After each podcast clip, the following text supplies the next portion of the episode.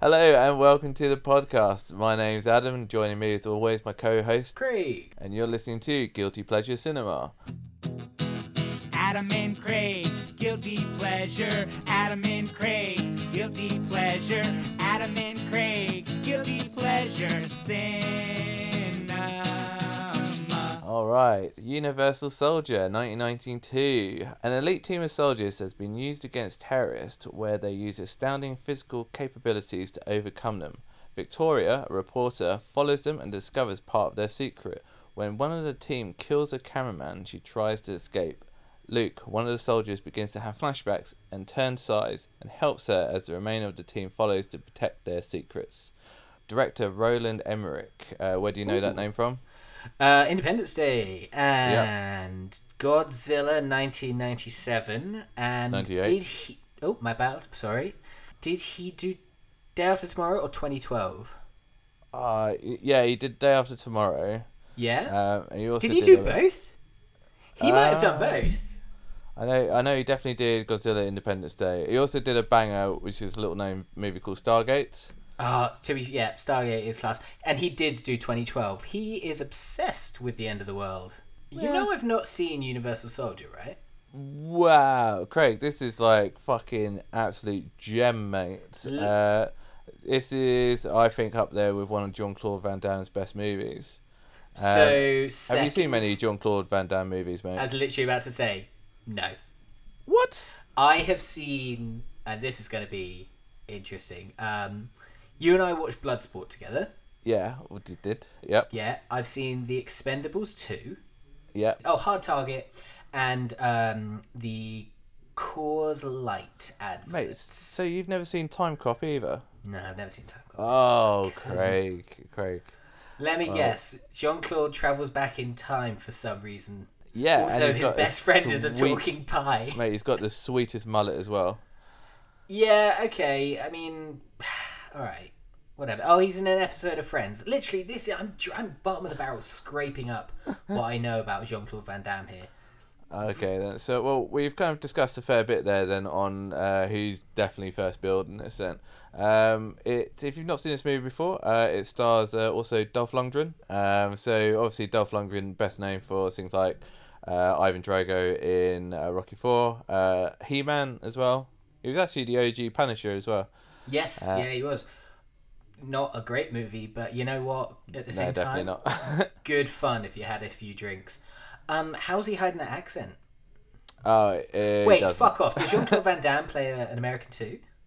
Yeah, it does get into that a little bit actually. Okay. They, they, they do answer these questions. Right. Uh, with this, uh, it's also got uh, Ali Walker, who's kind of like the semi love interest, uh, who plays Veronica Roberts. Uh, she's essentially the reporter. Uh, right. Then you also have uh, Ralph Molia. Um, so, do you know that name? No. Uh, he's the big fuck off dude in Gladiator. Oh, the, the other slave, right? Yeah, yeah, got yeah. It. yeah. Uh, so then you got uh, Edo Ross, who plays uh, Colonel Perry. Uh, you probably know him more as Mendez in Lethal Weapon. Mendoza, uh, no. Mendoza. yeah, not Mendoza, Le- Mendez. oh, Mendez. okay. Oh, Mendez, the the the um, the guy that Gary Busey burns himself with a lighter in front of. I'm pretty sure. Yeah. That's Men. That's Mendez from Lethal Weapon. I've seen that film a lot. Uh, and probably the the most other notable person in this is uh, Tom Lister Junior Uh, so oh, probably... um, uh, bu- bu- bu- Tommy Tiny Lister, the guy that uh, throws the detonator out of the boat in The Dark Knight. Yeah, that's the one. Uh, also, also the president, the in, the president Fifth in Fifth Element. That's the nice. one. Yep. Um, he's great. Yeah. Yeah, he's awesome. Uh, he doesn't really get too much of a role in this, though. He's kind of like a, almost like a bit of a background extra. Budget for this was twenty-three million dollars, but bear in mind, this was made by Carol Co. Pictures. Okay. Okay, so I have might... no recollection of what they are. I just feel like they wanted to be Corman Pictures, which, goddamn it, more people should be Corman Pictures. Fair enough. Uh, should we jump on to uh, Chair Force One? Chair Force One, let's do it.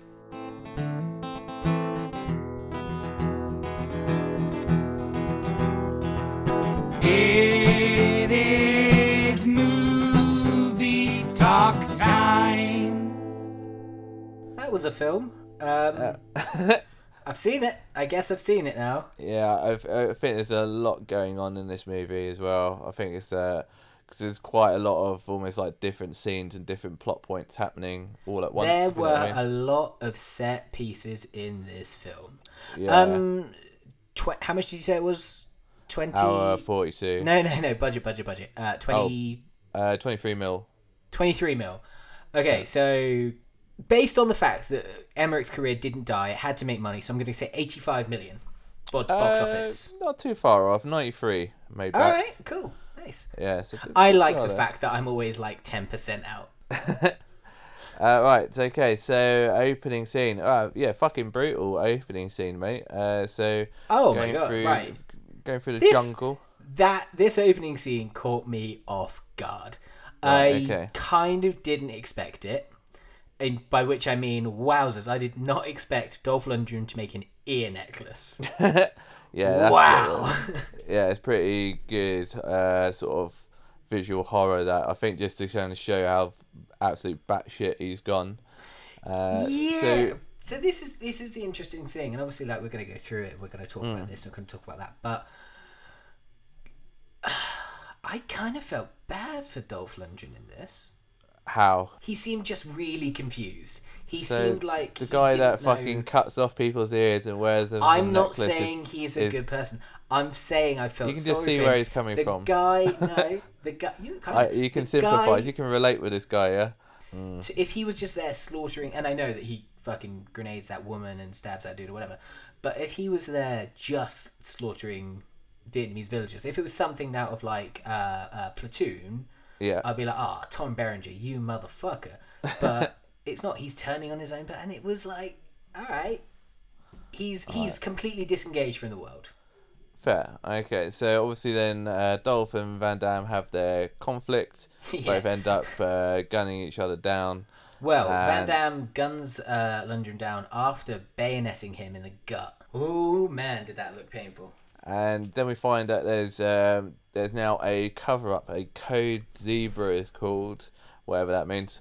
Uh, there's ten of them that are being then packed in ice. Um, and one of the things I really love about this opening um, is when they zip them up and then you get the name credit. I think that's such a fucking cool way of doing it. It's like, yeah, right, Van Damme, dead. Dolph Lundgren, dead. You know, mm. I, Um, but then cuts to modern day uh, Nevada desert where there has been a uh, threat of terrorists. So yeah, they, these were real like we don't want to offend any particular culture terrorists, which I thought was good for nineteen ninety-two. So yeah, we've got this terrorist incident happening, a hostage mm-hmm. situation on a dam of yep. all places. Literally the worst place to have hostages. Why is that? Because you can't escape. What are you, James Bond in GoldenEye? You are trapped. Uh, yeah, that's the thing. You've I never know limited really if it your was escape there. route left to left and right. You've not even a full circumference of runaway ability. You're I'm pretty fucked. sure uh, that the terrorist demands is to release uh, like prisoners or political prisoners, kind of like the old uh, oh Air Force One uh, free whatever. Yeah, the okay yeah. or Die Hard, the, the lie in Die Hard. That's the one. So with this, uh, you have uh, the cool ice truck uh, rocking up, and outstepping uh, is the Colonel, played by Edo Ross. Then you see uh, like the soldiers lining up, and then shock, it's Van Damme and Dolph Lundgren. How are and, they here? And Tommy Tiny Lister, who didn't get a fucking line in the film. Uh, do you know who else didn't get a line in that? Michael J. White. He's one of the other soldiers. Is he? Yeah, right. You, okay. You barely see him. Um, and they've all got these really cool eyepieces as well. So uh, um, you better believe this was a fucking Halloween costume in nineteen ninety-three. It's kind of like inspired by the Borg. I was going to say the Borg. Nice, cool. Yeah. Uh, the Borg then, are cool. I like them. They are very cool villains. And so they then go off and start uh, kicking ass and rappelling down the, the dam. Swimming a mile and a half in four minutes because oh, they get yeah, dropped shit. like that... further down the river. When they were like, oh, they're how far? You can... We've only got thirty minutes left or something like that. And it's like, damn, these guys can obviously Van swim. Van Damme. Sorry. Oh, for uh, fuck's sake, it starts on a dam. This movie. I, I was as I was looking into some of this as well. I was like, oh, I wonder how, how if they had to repel. Apparently, when they were repelling, they're using the Australian method of fast roping. This method involves running face down uh, a sheer surface. I gotta say, having the repelling scenes, very obviously there were people repelling, and yeah. having them actually jump out of the helicopters into the water, I was like, "Let's fucking okay, cool. This looks fucking amazing." In a modern day movie, you'd have like a close up of a Hemsworth brother and a green screen behind it. Yeah, nothing against the Hemsworths, love them, but you'd have that close up, so you didn't have to injure your actor. This, it was like, fucking get the stunt team in. We're gonna do this shit. It's why GoldenEye stands the test of time. Someone jumped off that fucking dam. Yeah, yeah. In this, they rappel down it. It's cool. Yeah, practicals and stunts will always, will always yeah, out, just out, out, outweigh always. C G I. So with this, obviously, uh, Van Damme's starting to have some flashbacks now. Uh, so they've cleared house. All the terrorists are dead. They um, are. Uh, at the same time as all this, right, here's the thing. Um, there's a news team up on top. Oh, yes, yes, yes. And this is uh, Victoria. She's there. She's driving in, and her producer and cameraman are there going, where is she? Where is she? Mm. Where the hell is she? She arrives like two seconds before airtime, yeah, tosses her cigarette now. At the last second, gives a solid report, right? Then gets fired. And it's like... yeah, that's showbiz, baby.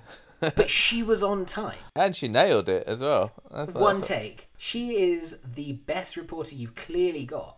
That's um, probably why like Bill O'Reilly still gets employed, isn't it? It's exactly. Just like, fuck it, exactly. We'll do it live. Exactly. Ah, oh, man, we're going to go old school. It also made me laugh that there's this, what, super secret, like probably the president know about, doesn't know about it. Yeah, top it's all Black secret Ops. Fucking Black Ops team that they're allowing to go in on a mission, literally with hundreds of film crew around. Yeah, yeah. Literally, it, but... all the cameras in the world. If you want a conspiracy theory, that's what you do. You go right by the news teams. But it kind of reminds me of when the, the S A S kicked in that Iranian embassy. You know what I mean? It's like, you're not... Sure. You know and, what I mean? But the thing is, if the S A S were genetically enhanced, modified super soldiers... The well, army well, would probably keep the would probably keep the uh, press teams a bit further away. It was nineteen ninety-two. Uh, the lenses weren't that good. Yeah, mate. Damme's been cleared now, so Van Damme has there now started to uh, come in, and he's starting to have his flashback. So the the young couple that trigger that uh, that flashback, um, you know, when he starts reminiscing, it's actually yeah. the same actors from the scene in Vietnam. Oh, fuck's sake. All right, yeah. So I would be fucking tripping balls as well if I was him. So uh, reporters all swarm uh, the colonel, and he's obviously talking about this is like the third time Unisols have been used. But one of the things that I thought was really interesting when I was doing a little bit of research on this, um, in terms of the uh, or, or the script and a bit of the rewrite of it, so it was actually meant to be a bit more of a darker depiction of the U S military than what ended up on screen. In the screenplay, the colonel in charge of the Unisol project, uh, like later on, obviously in the film, uh, Dolph Lundgren's character, uh, he asks him to ruthlessly kill off any civilian witnesses in pursuit of Jean-Claude Van Damme's character. Yeah. So um, at this point, though, the colonel also informs the head scientist that the terrorists in the dam were not actually terrorists at all, but they were mercenaries hired by the army to provide fake uh, justification for the Universal Soldier program. So it's a bit of a false flag. That's so, way better. Yeah, that would be... I, I don't get why they didn't keep that bit in. I thought that would That's be quite cool. So much better than what it is, which is um, generic terrorists. So really, in the finished film, uh, the colonel and his men are really kind of come across as a little bit more like heroic figures, and they have like a real and valid reason to obviously want their multi-million dollar Unisol back. Uh, so where I like how you've slipped into calling it a Unisol. Well, that's what they call them, isn't it? No, a no, Unisol. no. But but like for the listener who's not seen the film, a Universal Soldier, a Unisol, and when Unisol. They do it in the film, I heard it a few times. And I was like, oh, that's just jargon. I think the third time I was like, oh, they're talking about Universal Soldiers. Very uh, clever. So- Yeah, so with this, uh, then they start like whip all the uh, guys back in the fridge on the truck. Uh, cause yeah, because one of the dudes down. gets fucking murked, and they put oh, him yeah. in a freezer chest. Well, they did. Uh, one of the funniest things I thought was really fun. Um, like the scientists, when they're getting all the guys back in their chairs, and he's like, "Oh, why did the guy freak out?" And he says, "Well, he didn't even break a sweat." And I was like, "Hang on a second. If you saw them when they were all rappelling down, they're fucking yeah. sweating bullets. They mate. are like parched. Yeah, they they're dripping with sweat." So this is this is one of the things about the um, the Unisols. They overheat. That's why when they mm-hmm. malfunction, they need to be put on ice. When they're being transported, they go in the fucking freezer truck that c- continually forgets its own dimensions. Um, and then obviously they... they do a bit of a memory wipe as well with the injections into the back of their neck. I've got a question about that in just a second, but like, oh god, no. No, but but uh, they also have these watches that if it's green, go ahead, baby, be a Unisol. If it's orange, it's like, hey, cool it down a notch. If it's red, they just shut down. Well, yeah, they kind of like faint and collapse or some shit. So yeah, uh, they do try and explain the fucking science behind this, but you're a little bit I, like eyebrow raised. I love like, the fact that they didn't try too hard. They just yeah. kind of skated over it once. So, so I was a like, wave of the hand. All right, like, you... oh yeah, we just reanimated dead soldiers. And... yeah, exactly. It's it's and like then... in films when they're like, oh, it's the quantum stuff. It's like, okay, cool. Yeah. You don't want me to know, so I don't need to know. That's fine, I guess. Um, after walking out of The Matrix, Darren mm-hmm. Aronofsky was quoted as saying, like, they've just taken every pop culture sci-fi film from the last fifty years, rolled it into one and released it over one hundred minutes. That's not a direct quote, but he was basically like, they've yeah. taken everything from sci-fi films. Do you think the Wachowskis took the fucking needle in the back of the head from Universal Soldier? Good question. Because um, that is I... all I could think about.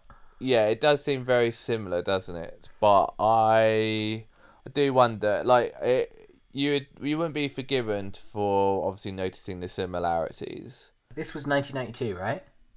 Uh, yes. So do you think that Roland Emmerich just watched The Terminator and was like, all right, I need oh, to get mate. me one of those? There were a lot of, uh, you know, obviously I said at the beginning as well that uh, critically a lot of people compared this to RoboCop. A it's lot of people were so similar to, to the Terminator.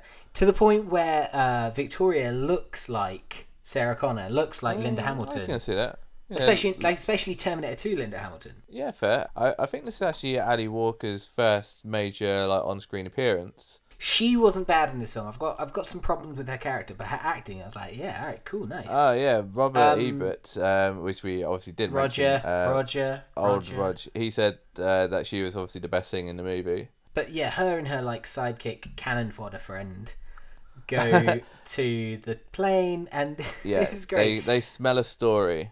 They smell a story, and they do what all good journalists do. They drive to the plane and park right fucking next to it. Um, well, I think like, they say that, don't they? They go like, fuck, we're way too close. They A D R'd that line in, and it was dumb. Hidden in plain sight, I get it. But yeah, you so... literally drive up in the Nevada, where the ground is notoriously like, we're going to leave a sand trail. Mm. They drive up beside this plane and like Pink Panther their way to a freezer where they find the dead body inside that's not dead because, you know, movie. Eyes wide open as she's taking pictures. So obviously alarm goes off and they leg it and they jump into the car. And I, like, I don't get how they crashed though. You know what I mean? They just literally kind of just go, fuck it. We're going to just plant this car into all this, like, you know, like random scaffolding that's just lying around here. It was uh, like it something over. out of Archer. She might as well have yelled Rampage. um, one of the things as well, like, obviously she's taking pictures of the dude outside. They jump in the car and leg it, and then all the cars run after him. But it's fucking Jean-Claude Van Damme and Dolph Lundgren that are in the other car. So how the fuck did they get out the fridge that quick, into their uniforms, into the car, and then catch up with them? I was like, ah, okay. Obviously, I know they're super fucking soldiers, but, you know, that's a quick turnaround, isn't it? Yes. And my question is, do you think that uh, Mendez really needed the super soldiers for this? Like, uh, yeah, I would have thought... That's the what, thing. I would have thought this would just be in your fucking game. That's a that routine, be... like, send the ensign, he will capture the... These are journalists. Like, mm. they are... Woodward and Bernstein would have been taken down by half of Mendez's team. So with this then, obviously shit starts going a bit pear-shaped. Uh, Dolph Lundgren uh, starts reenacting the beginning sequence where he shoots the reporter in the head. With that, Van Damme starts having his uh, flashbacks again as well. He uh, picks up uh, Victoria and sticks her into the car. Yeah, and then John Connor was in the backseat, like, like why did you stop? You told me to.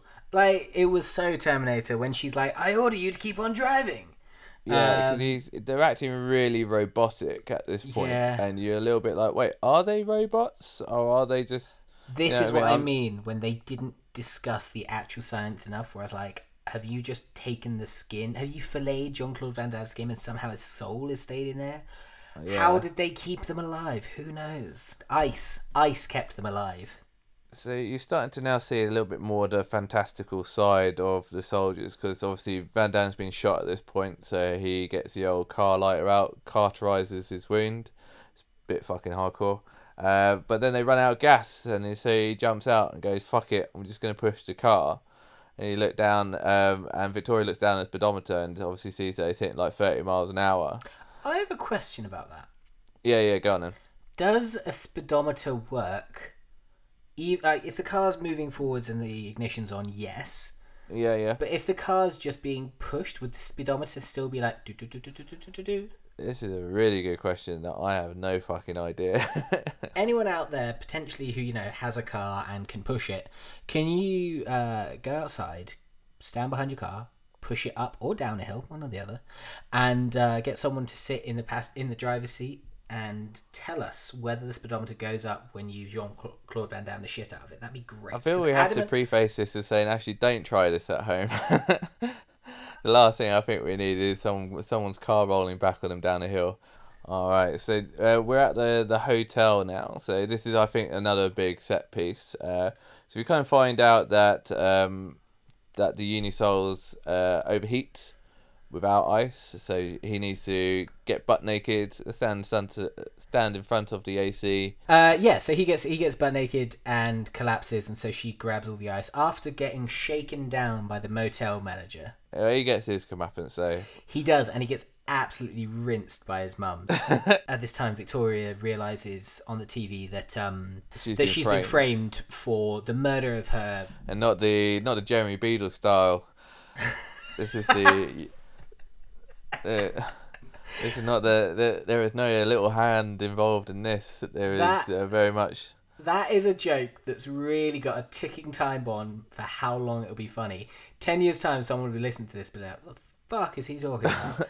um, yeah, he she's getting framed for the murder of her buddy and for the theft of like government property. Well, they they went hard on it as well, because it's like, oh, the guy's been shot. And also, there's fucking ton of coke in in yeah, the in the room yeah. as well. I was like, yeah, fucking nice. Doubling down, not just murder but drugs too. Yeah. And she probably kicked a kitten once.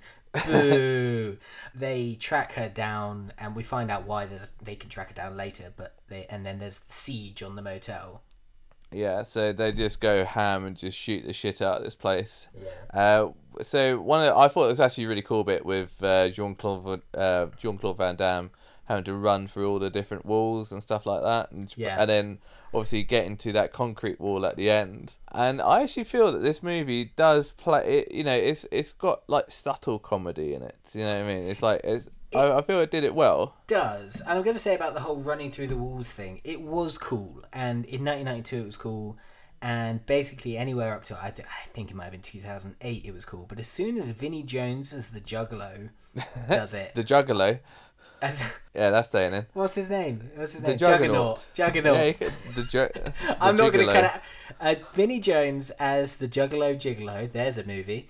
Um, uh, as soon as he does it, I've, uh, the point of that was lost because I fucked up Juggalo Gigolo. But uh, yeah, the as the Juggernaut.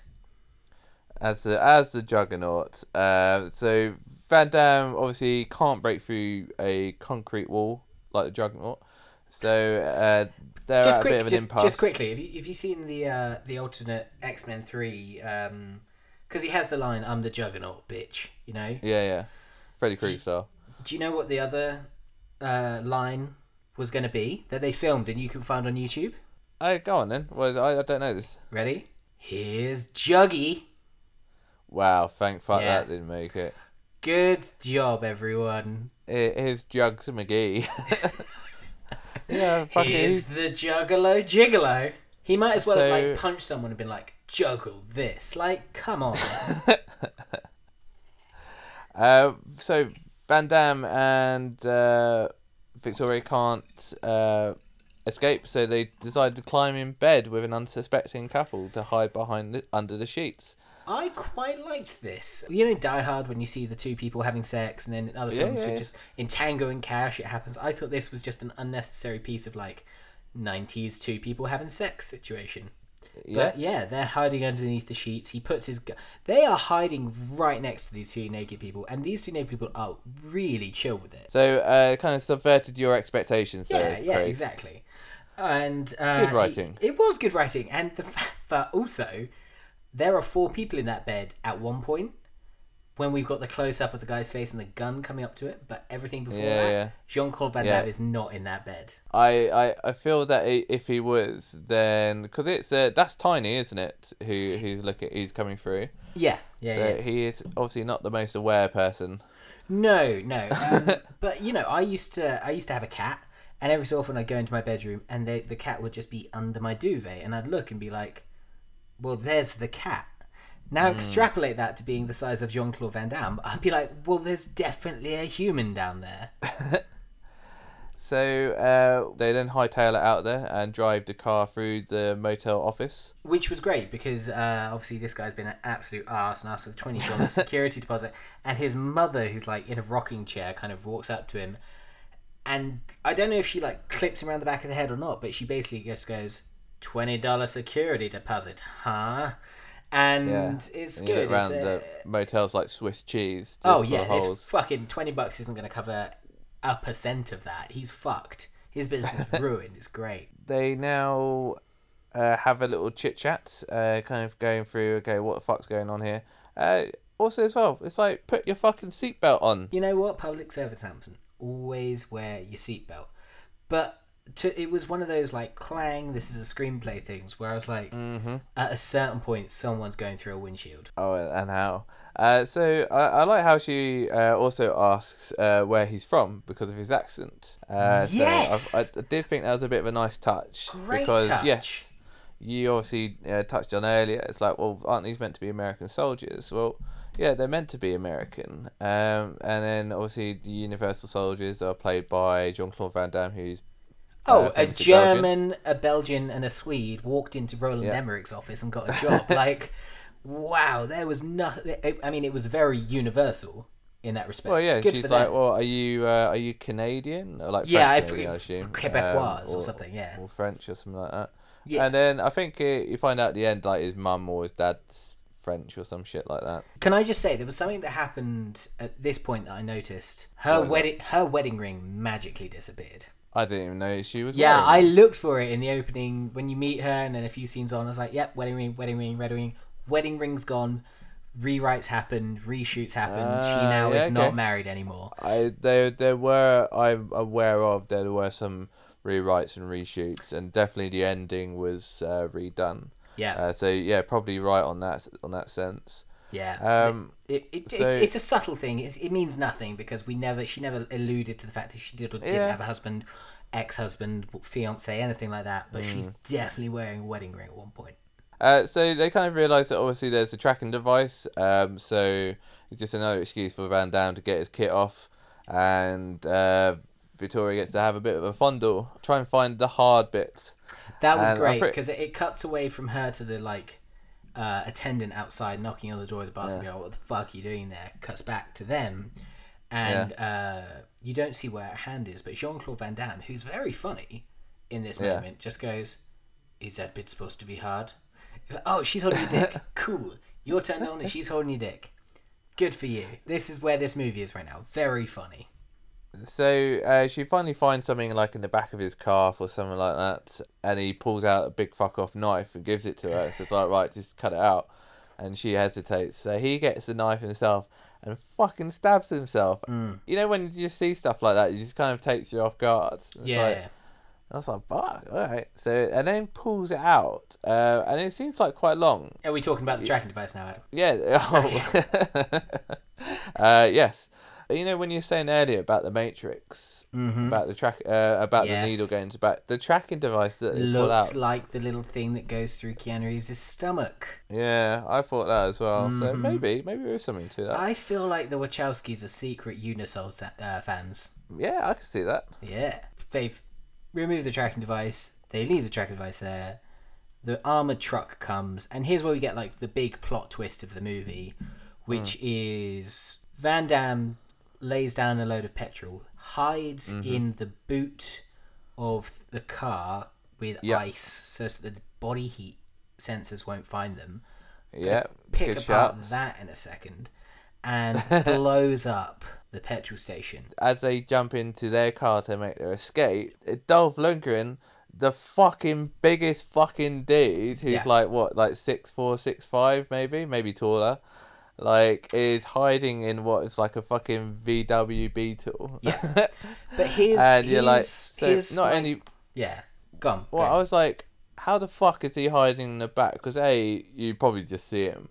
But B, someone that size probably weighing that car down a fair bit. And you'd be like, hang on a second, this car's a little bit heavier than it looks. They were hiding in the trunk of that car. They would have heard the door open. Well, that as well. Felt Dolph Lundgren like... get in and heard the door close. But not only that, Dolph Lundgren is either A, hiding in the back of the car because he knows that they're about to get in the car because they're hiding in this bunk- trunk of the car, or B, yeah. having a nap. If, oh, yeah, mate, one hundred percent. If you know that they're in that car, blow up that car. I Yeah, it's, it's, that's actually a really good point. Uh, because maybe he didn't want to kill an innocent civilian, even though that's obviously within his character now that he would. Uh, I'm he sorry, this, to... this, this moment is one of the only moments in the film for me that was plot for the sake of plot. Yeah. Having him there was like an extra cherry of like, oh, wouldn't it be cool if? And you're right, it would be cool if. Again, like I say, in Salt and Precinct thirteen, when he's making the getaway and the dude's hiding in the backseat, cool, mm. like that. It makes sense because I imagine that every one of the cars had someone from the Cholo hiding in the backseat. Oh, but, yeah, maybe, yeah, yeah, okay. But having Dolph Lundgren hiding in the specific car that Van Damme was hiding in, he should have just pepper sprayed that boot with machine gun fire. End yeah. of the movie. Makes sense. The end. Credits. But they're driving away. And do you know what he's not doing? He is not wearing his seatbelt. Fucking too right, because then they crash and he does his best E Honda impression. Yeah. Through the fucking window. Oh baby. Head he first. Goes and he hits a rock and they drive away to freedom. And Dolph Lundgren kills his commanding officer and all the other scientists, and he's like, yeah. I'm taking over now. If I was there, I'd be like, yeah, you're in charge, dude. Yeah, but just... then... Oh, sorry, the... the genetically modified super soldier uh, wants to take over, the one that we've paid millions of dollars and literally send in for the jobs that we can't do. He wants to take over. Yeah. Nah, I think I can take him. But the the funny thing is, it's like as soon as he takes over, he goes, sits in a corner and gets banged on the roids. It's like, what's he doing? Yeah, he's just roiding up. Ah, all right, okay. So uh, with that, uh, there's the diner scene now. So they're going to go sit, uh, have a little bit of chow down. Like, so, hey, oh, God damn it, so good. There's a couple of things about this. Like, so, I, I don't get what the fucking waitress's problem is. You know what I mean? She thinks he's a foreign. How dare you? I know, I know. That's yeah. her whole thing. Like, one of them good old boys. Uh, either way, she didn't like him. And so mm. when he keeps ordering food... She's there like, how are you going to pay for this? Ignoring the fact that he had a friend a minute ago. Yeah, and she's like, I'm just popping out to make a phone call. And then obviously, yeah, he's ordering fucking shitload of food. And he's wolfing it down. Yeah. And she, yeah, fair enough. She, like, I would kind of be a little bit like, right, mate, you've got about eight plates in front of you. Are you sure you're going to be all right? You know, maybe not paying for it, but I'll just be like, maybe just, are you all right in general? One, uh, right. So the first time uh, me and my sister... went to San Francisco. On our last day mm. there, we were like, look, we're not going to convert this, whatever whatever we had. We were just like, whatever money we had left, we were like, we're not going to convert it back to pounds, or in her case, New Zealand dollars. Should mm-hmm. we just go all out on a fuck-off breakfast? That'll do us for the whole day before we fly this e- like this afternoon. And we yeah. went to the restaurant and we were like, I will have the full breakfast, the stack of pancakes, the side of hash, the uh, the the biscuits and gravy, the this. Nice. Like, we ordered the breakfast for Fuck ten yeah. for two, and we were like, this is disgusting. Do you know what the waiter did? Uh, what was that? Bought it to us, because it's their fucking job. And that's not yeah, disparaging mate. waiters, but this lady being like, how are you going to pay for this? It's like, yar, come see Bottomless Pete. Ah, get the fuck out, Bottomless Pete. There was a real, like, you wouldn't do Does this. Does this sound like the man that could have all that he could eat? Yeah, no, she, she needed to just, Brenda, or Glenda, needed to chill the fuck out, and at the yeah. end of the meal, when he was done, just go... all right, well, here's yeah, your check. Yeah, here's your bill. And I mean, Victoria yeah. would have had to settle it because, you know, movie. But no, we needed we needed another cool, like, jukebox fucking fight scene with pool cues and, like... Yeah, this is this is just such a typical Van Damme scene. Yeah. This is like, uh, I'm minding my own business. Oh, you know, like... Uh, and then suddenly all the fucking local yokels... come and, you know, have a, like a barn dance with him, and he go kicks their ass and throws them through windows and shit like that. Which, in a film like Officer and a Gentleman, when Richard mm. Gere gets into the bar fight, it makes sense because they yeah. don't like that the sailor boys are taking the local ladies. That's the whole, that's a that's a motive. In this, or it's literally. What about like Nick Cage at the beginning of Con Air? Well, that one's another. Yeah, okay, I can kind of like. Wait for the season of the Nick. Like, come on. Um, in this, it was basically, ah, oh, he may or may not pay. Get him! But it's because... All right, so this is the bit I was like... I I, I noted down here as well because, like, he's like, I don't know how I'm going to pay. Kind of shrugs his shoulders. Fair enough. Yeah. And then she calls for the dude in the back and he comes out and it's like, hey, I've been fucking banging this slop out all day for you. You're going to pay...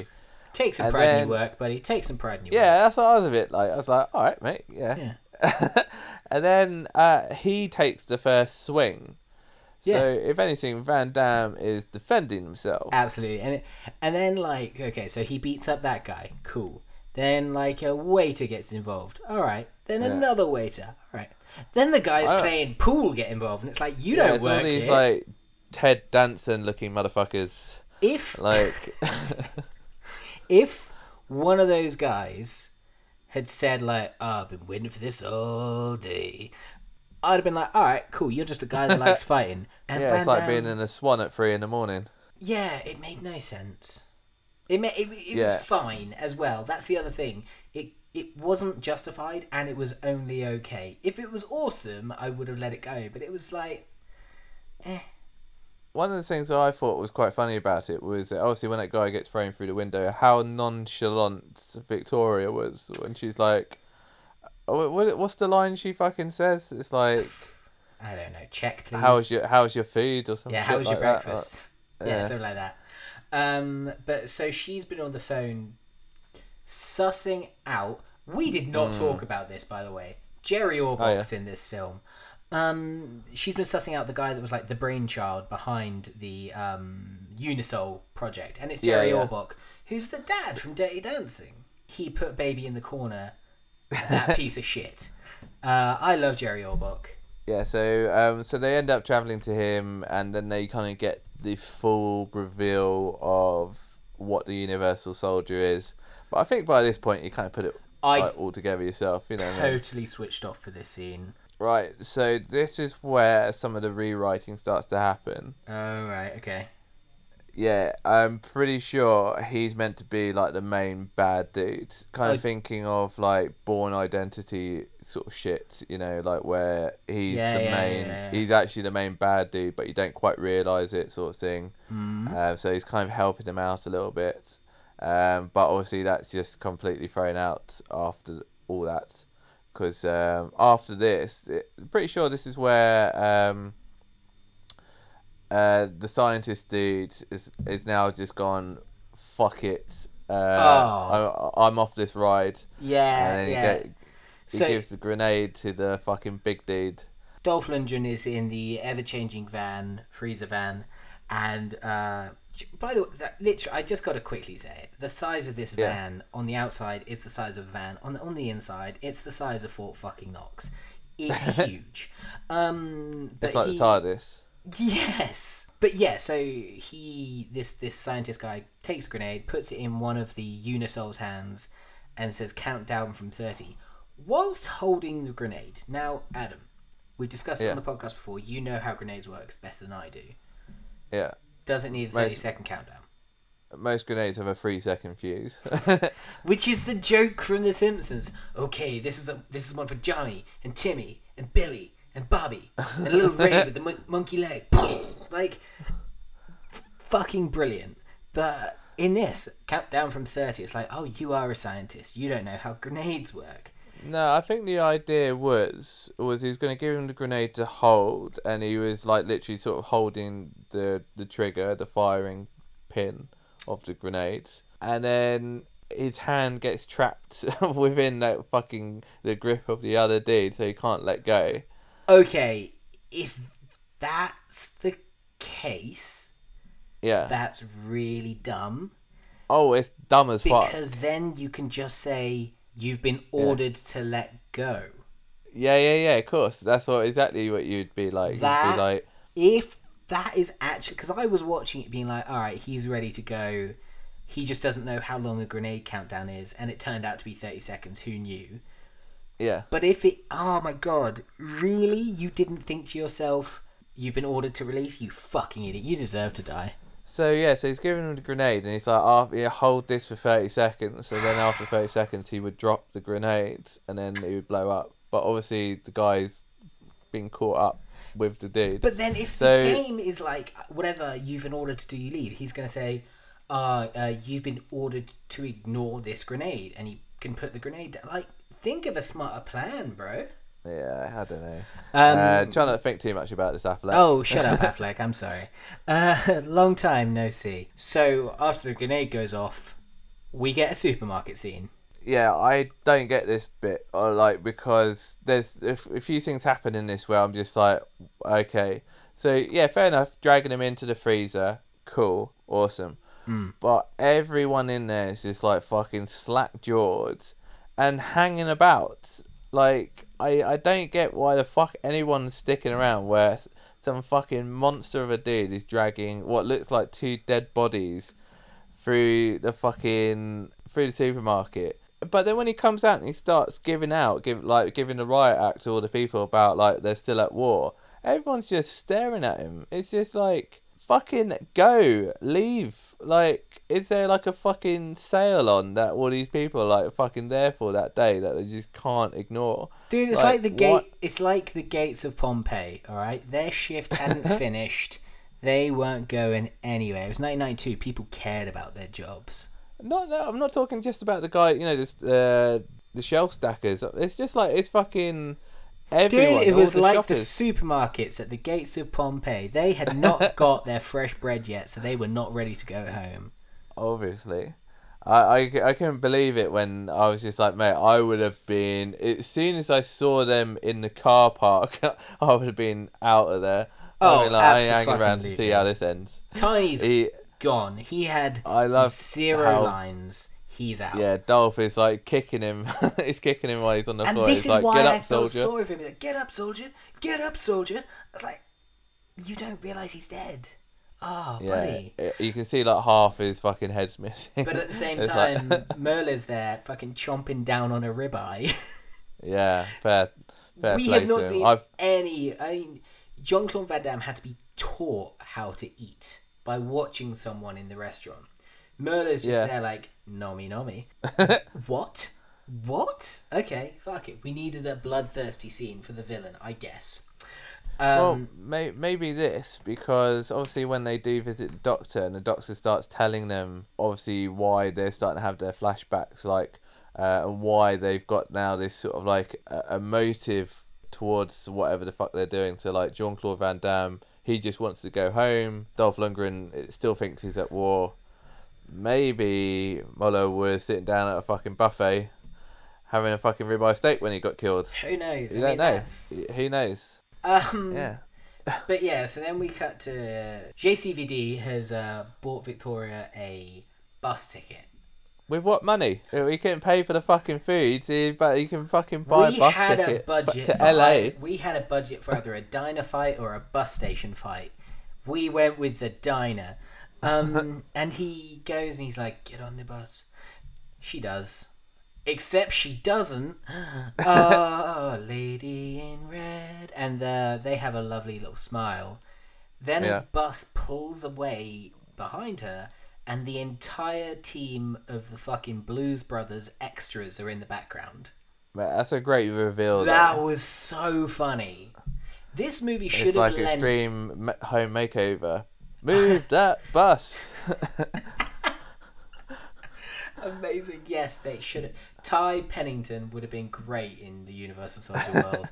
Um, no, th- this movie should have lent more into the comedy.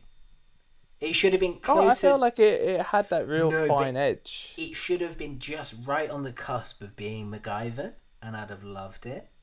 As it stands, it was still a bit like, wait, now we've got a political message? All right.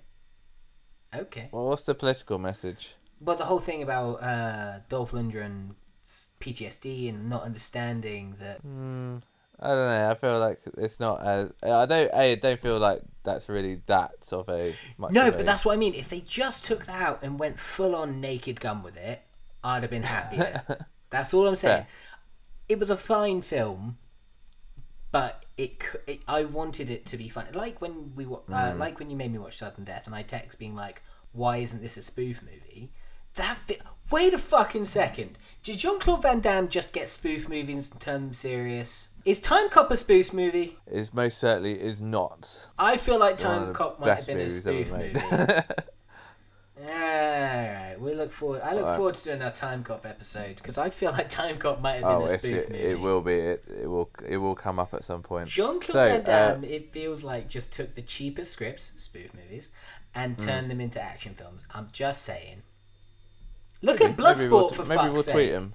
Yeah, let him we'll know. Ask him. Did we ever hear back from Ed Neumeier, by the way? We did not. I'm pretty sh- sure we got blocked. Really? No, Aww. it's just... Uh, yeah, mate, Twitter's one... Uh, uh, like, obviously, I know this bit will get cut out. No, it mate, might Twitter's not. Just for context, Adam and I had a big row that got cut out of the Starship Troopers episode where we discussed whether Michael Ironside's character did or didn't know one of the characters, and we texted the writer of Starship Troopers, and by text, I mean tweeted, and... Yes, he, this was weeks ago, and nothing, nothing, nothing at all. Nothing, nothing. It, what's maybe, he been doing? Maybe we blew his mind. Maybe we picked a plot hole in his script, which he didn't see. Maybe he was just like, I'm a big fan of the show, and I don't want to cause more of a rift. Thanks, Ed Neumeier. Or, or no, he'll be like, oh, this question again. Fuck, every day with this fucking question. Right, anyway, back on track. So uh, they we're get in arrested, desert now. And then as, the, as there's, a ca- there's a Grand Canyon driving scene, they're in a bus... chained to, it was a prison bus, so they're handcuffed up. Yeah, this this scene did nothing for me. I was just like, ah, uh, you know what? I've seen so many fucking car chases and bus chases and things like that. Having never watched this film before, I thought this was the finale. So yeah, I was there I, like, there I'm was a into bit for it. Me when I looked at the watch, and I was a bit like, ooh, this has just gone the hour mark. Ugh, totally didn't feel like it. I was there like, I know everything I need to know.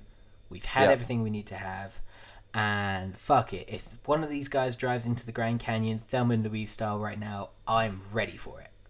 Which they pretty much do. Yeah, I mean, well, at least Dolph Lundgren does. Yeah, and as he's going down, he says, get up, soldier, get up, get up, soldier. And I was there like, oh, Dolph, you don't understand things. He's dead. You don't understand death. He didn't, and they drive into the Grand Canyon. And then there's so, twenty-five minutes of fucking out. movie left. What the piss? Yeah, so uh, so Jean-Claude Van Damme ends up going back to his family home and reuniting with his French mum. Yeah. So we, we kind of get the that close and the loop there of his accent. Of course, and... we need that.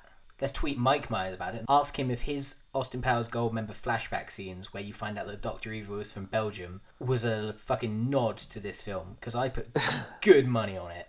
I put I put lunch on it. Oh, I'll happily tweet him. I tweet can't guarantee Mike Myers, we'll get an answer back. Or if, or if I won't get some death threats from somebody else. If you, if you that seems to be the way on Twitter. Be like, hey, Michael Myers, did you mean to do a yada yada yada Belgian accent? Someone would be like, what's wrong with a Belgian accent? racist. And I'll be like, oh dear, here we go again. So with that, um, you find out now that Dolph Lundgren didn't die.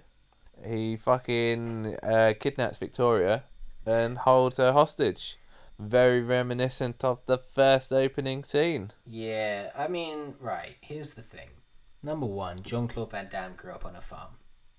Yes. Number two, if if you, dear listener, if you ever find yourself in an action or a horror movie mm. and you end up on a farm, leave the farm. Because you know what? You're gonna die. Farms... Wait, didn't you grow up on a farm, Craig? I grew up surrounded by farmland, not on a farm. Very big difference. Oh, okay. okay. Uh, I spent a lot of time on farms, but I wasn't ever in a horror movie as a child. Uh, anytime anyone ever ends up on a farm in a horror movie, it's like you're going to get impaled on the plough or the shred, go into the shredder, or like you're going to stand on a pitchfork and hit yourself in the face several times. Mm. Or like it happens in so many... Anytime there can be a farm death, there is a farm death. Uh, do you know what? I remember getting um, faked out by... Do you ever see the remake of The Crazies? No.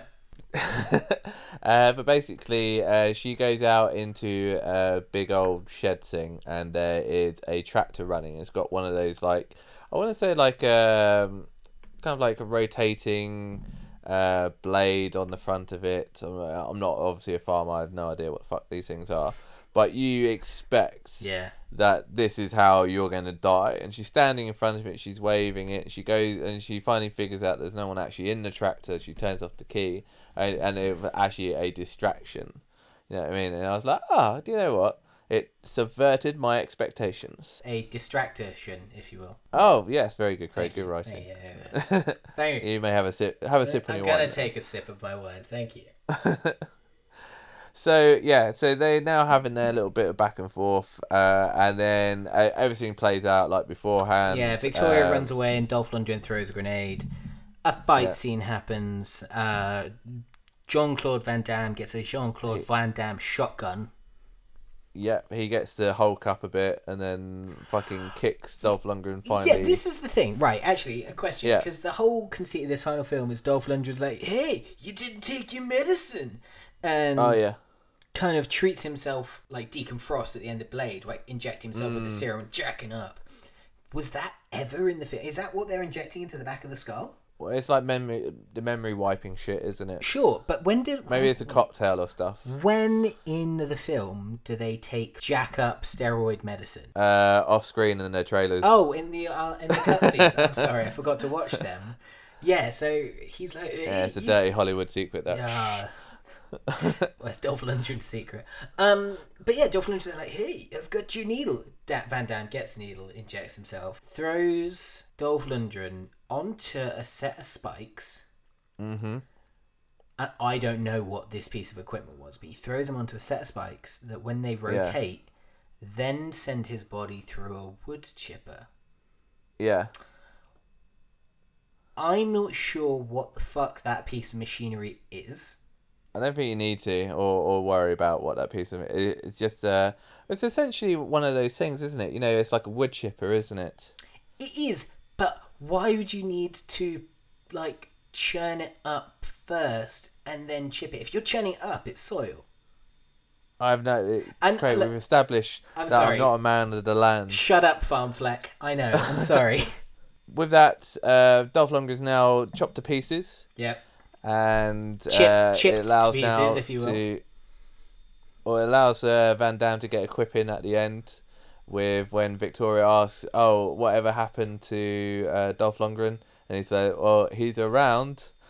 But dum, yeah, that pretty much wraps it up. It kind of like I felt uh, probably even like by the sounding of this podcast that the ending towards it just started to Tiver away a bit, I think. I'm like... gonna suggest, similar to the end of unreleased episode Anaconda, that the final twenty-five minutes on this farm yeah. were thrown in, and the yeah. flashbacks leading up to it were thrown in after audiences were like, but we don't know who he is, we don't know where he came from. And I'm not so sure about that, actually. I would I would think that that was that that was set. I definitely, I'm pretty sure that the ending of this is all rewrites, um, because I think there are alternative endings to this movie. Amazing. Um, just as well because you feel like there's no, all right, fair enough, Dolph Lundgren's dead.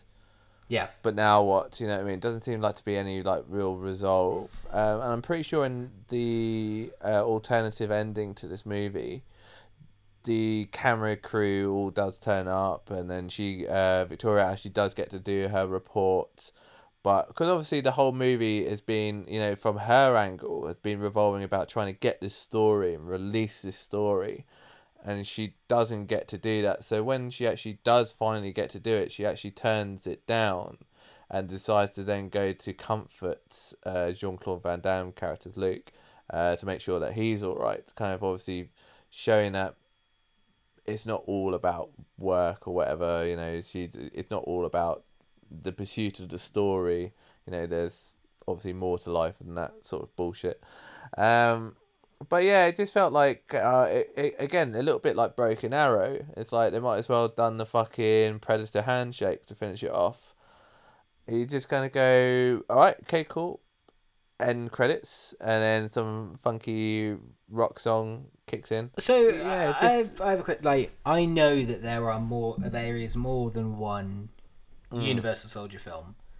Is yes. Van Damme... How many are there? Six. Six. Wowzers. Right, so he was in the first one, obviously, the one we've just watched. Sure. Uh, but he wasn't in the second or the third one, which is Brothers Brothers in Arms and Unfinished Business. But he was in the fourth one, which is Universal Soldier, The Return, and then Regeneration and Day of Reckoning. Uh, with Dolph Lundgren, he actually uh, turns back up in Regeneration, which is the fifth installment. And you also have uh, Bill Goldberg showing up in The Return. Uh, so if you're if you're into your W C W wrestling, you'll like. I mean, I, I liked Goldberg as a wrestler when I was growing up. Sure, who yeah. didn't?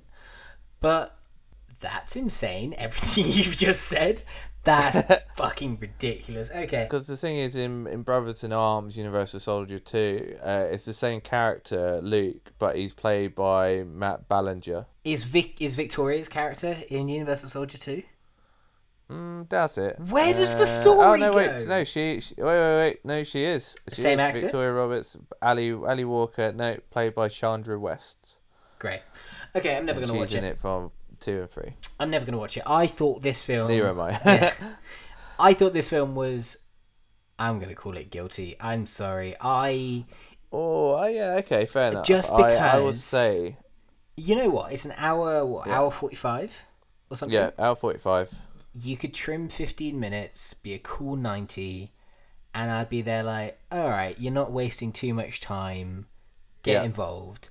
But those fifteen minutes are drag. There are bits that don't make sense. So what are, what are the bits you're cutting out there? We, I mean, we barely touched on Jerry Orbach, right? Which is mm. the, we've got to find out what the Universal Soldier came from stuff. Yeah, but they find out who he is and then um, what he's done, and it's just like, oh, all right, shrug your shoulders. And he it, gets an like, unceremonious no... off-screen death. Like, yeah.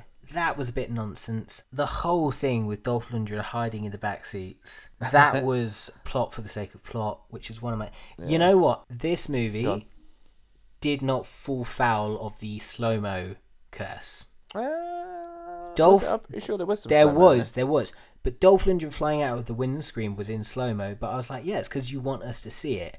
It doesn't affect the outcome of what happens. Slow-mo as a cinema sin is when it's like, we need this to happen and this to happen. They wouldn't happen in that, yeah. you know, in synchronicity unless okay, we okay, show yeah. it in slow-mo. That's what slow-mo for the sake of slow-mo is. For me, I'm cutting out that desert chase scene and the whole resting vibe of it as well, because it's like, I don't really see... that adding anything to the story in terms of plot point. Little things I like was just ra- change change the rather... grenade thing with the doctor as well. Um, yeah, I don't know. I think that's like that. that just okay, change it, not remove it. Happened. Just not remove it, but change it. Like if his hand is I... it, again, if his hand is trapped, you just say, "Oh, yeah. the sergeant's ordered you to let my hand go." Boop. All right, we're out of that. Right, you're asking pickle. too many questions here, Craig. Oh, I'm so sorry. uh, overall, so, yeah, this film, what, I'm never going to watch it again. I'm never yeah. going to watch this movie again. I'll watch Tango and Cash in a fucking heartbeat. I'm never going to watch this again. Do you know what I feel would have been a little bit better, right? Um, and this would just, I think, would have just absolutely flown through that part of the movie, is that when they get to the bus station, is that Luke tells her that he's getting on a coach to go visit his parents, mm-hmm. right? And then she's like, okay, cool, I'm going to go and drive off and, you know, deliver the story sort of thing, whatever. But instead of her doing that, she then gets on the bus with Jean-Claude Van Damme and then goes with him to see his parents. How did he buy that bus ticket? That's what I'm talking about. How did he do You're it? Asking too many questions, Craig. Oh, like, sorry, but the whole the whole ten minute sequence before that was because he didn't know what money was, and now all of a sudden not only does he know what it is, he knows how to use it. It doesn't make a lick. He barely knows how to eat. He didn't know how to eat. Oh, god damn it. So yeah, I thought the film was... You know what you need, Craig? You need a screen pillow. I do need a screen pillow. Yeah, I thought I, the film was fine. I'm not... I. You know what, actually, I'll say this. I will now open up the door to more Van Damme movies, because I wasn't sold yes. with Bloodsport. But kick, I'll, I'll watch Kickboxer. Bring it on. Yeah, I, all right, okay, I'll, cool. I'll, Time Cop. I will watch Time Cop, God, but watch I'm Time Cop. confident hey, for that some that was fucking... a spoof movie... that got given shit C G I twirl. And an absolute pucker mullet. Well, mate, pucker. We're watching that fucking... Mate, pucker mullet better be the fucking title of your autobiography. Um, but that was Universal Soldier. We'll be back next week. Uh, same time, same place. Alien Resurrection, uh, as always. We will be doing Alien Resurrection. Naturally. And obviously, if you want to support the podcast, uh, follow us on Twitter at Adam and Craig, Instagram at Adam and Craig G P C, Facebook at Adam Craig Guilty Pleasure Cinema. And if you really want to support the podcast and chuck us a couple of quid, uh, you can follow us on Patreon there at Adam and Craig Guilty Pleasure Cinema. Yeah, you know, we've got a few perks for one dollar a month, two dollars a month. You get a dollar, you get a dollar, we want a dollar. Yeah, it just, that sort of money, it helps us buy the films that we talk about on Amazon or rent them actually, and uh, pays for some recording equipment, because I don't know if you can tell the audio difference. Adam and I are now recording remotely because I've moved house. So that poor sausage just had to buy some microphones. Yeah, you and some, uh, you know what? It was a cheaper place and oh, a I nicer place. I start cutting off people's ears and wearing necklaces. You absolute, you traitor. You left. The war's not left. over, Craig. You don't understand. You left. With that, yeah, the best thing that you can do, guys, if you really want to help us out, uh, just obviously tell people that about our podcast. Yeah, if, you, tell if you like what a you're hearing, friend. Let people know. A share costs you nothing but means everything to us. Absolutely. Hey, what was the uh, old, like, if you s- stranger danger, like, see something, say something? Wait, what? Yeah, so listen, Wait. listen to Adam, tell people about Adam. That's the exact same thing.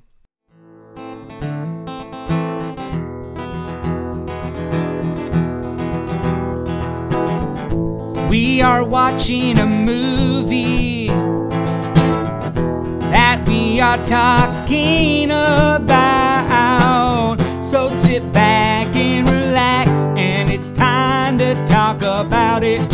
Talk about it. Maybe get some popcorn, or maybe some snacks, because we are watching a movie that we're gonna be A talking about uh, it is movie. It is movie. Uh, mate, I tell you what, I've been using a screen pillow for the last couple of days. It's been working wonders. Just like when I'm just doing something on a computer, like I'll just grab the pillow and I'll just hold it up to my face and I'll just scream into it as loud as I can. Mate, it's so therapeutic. It is movie talk time.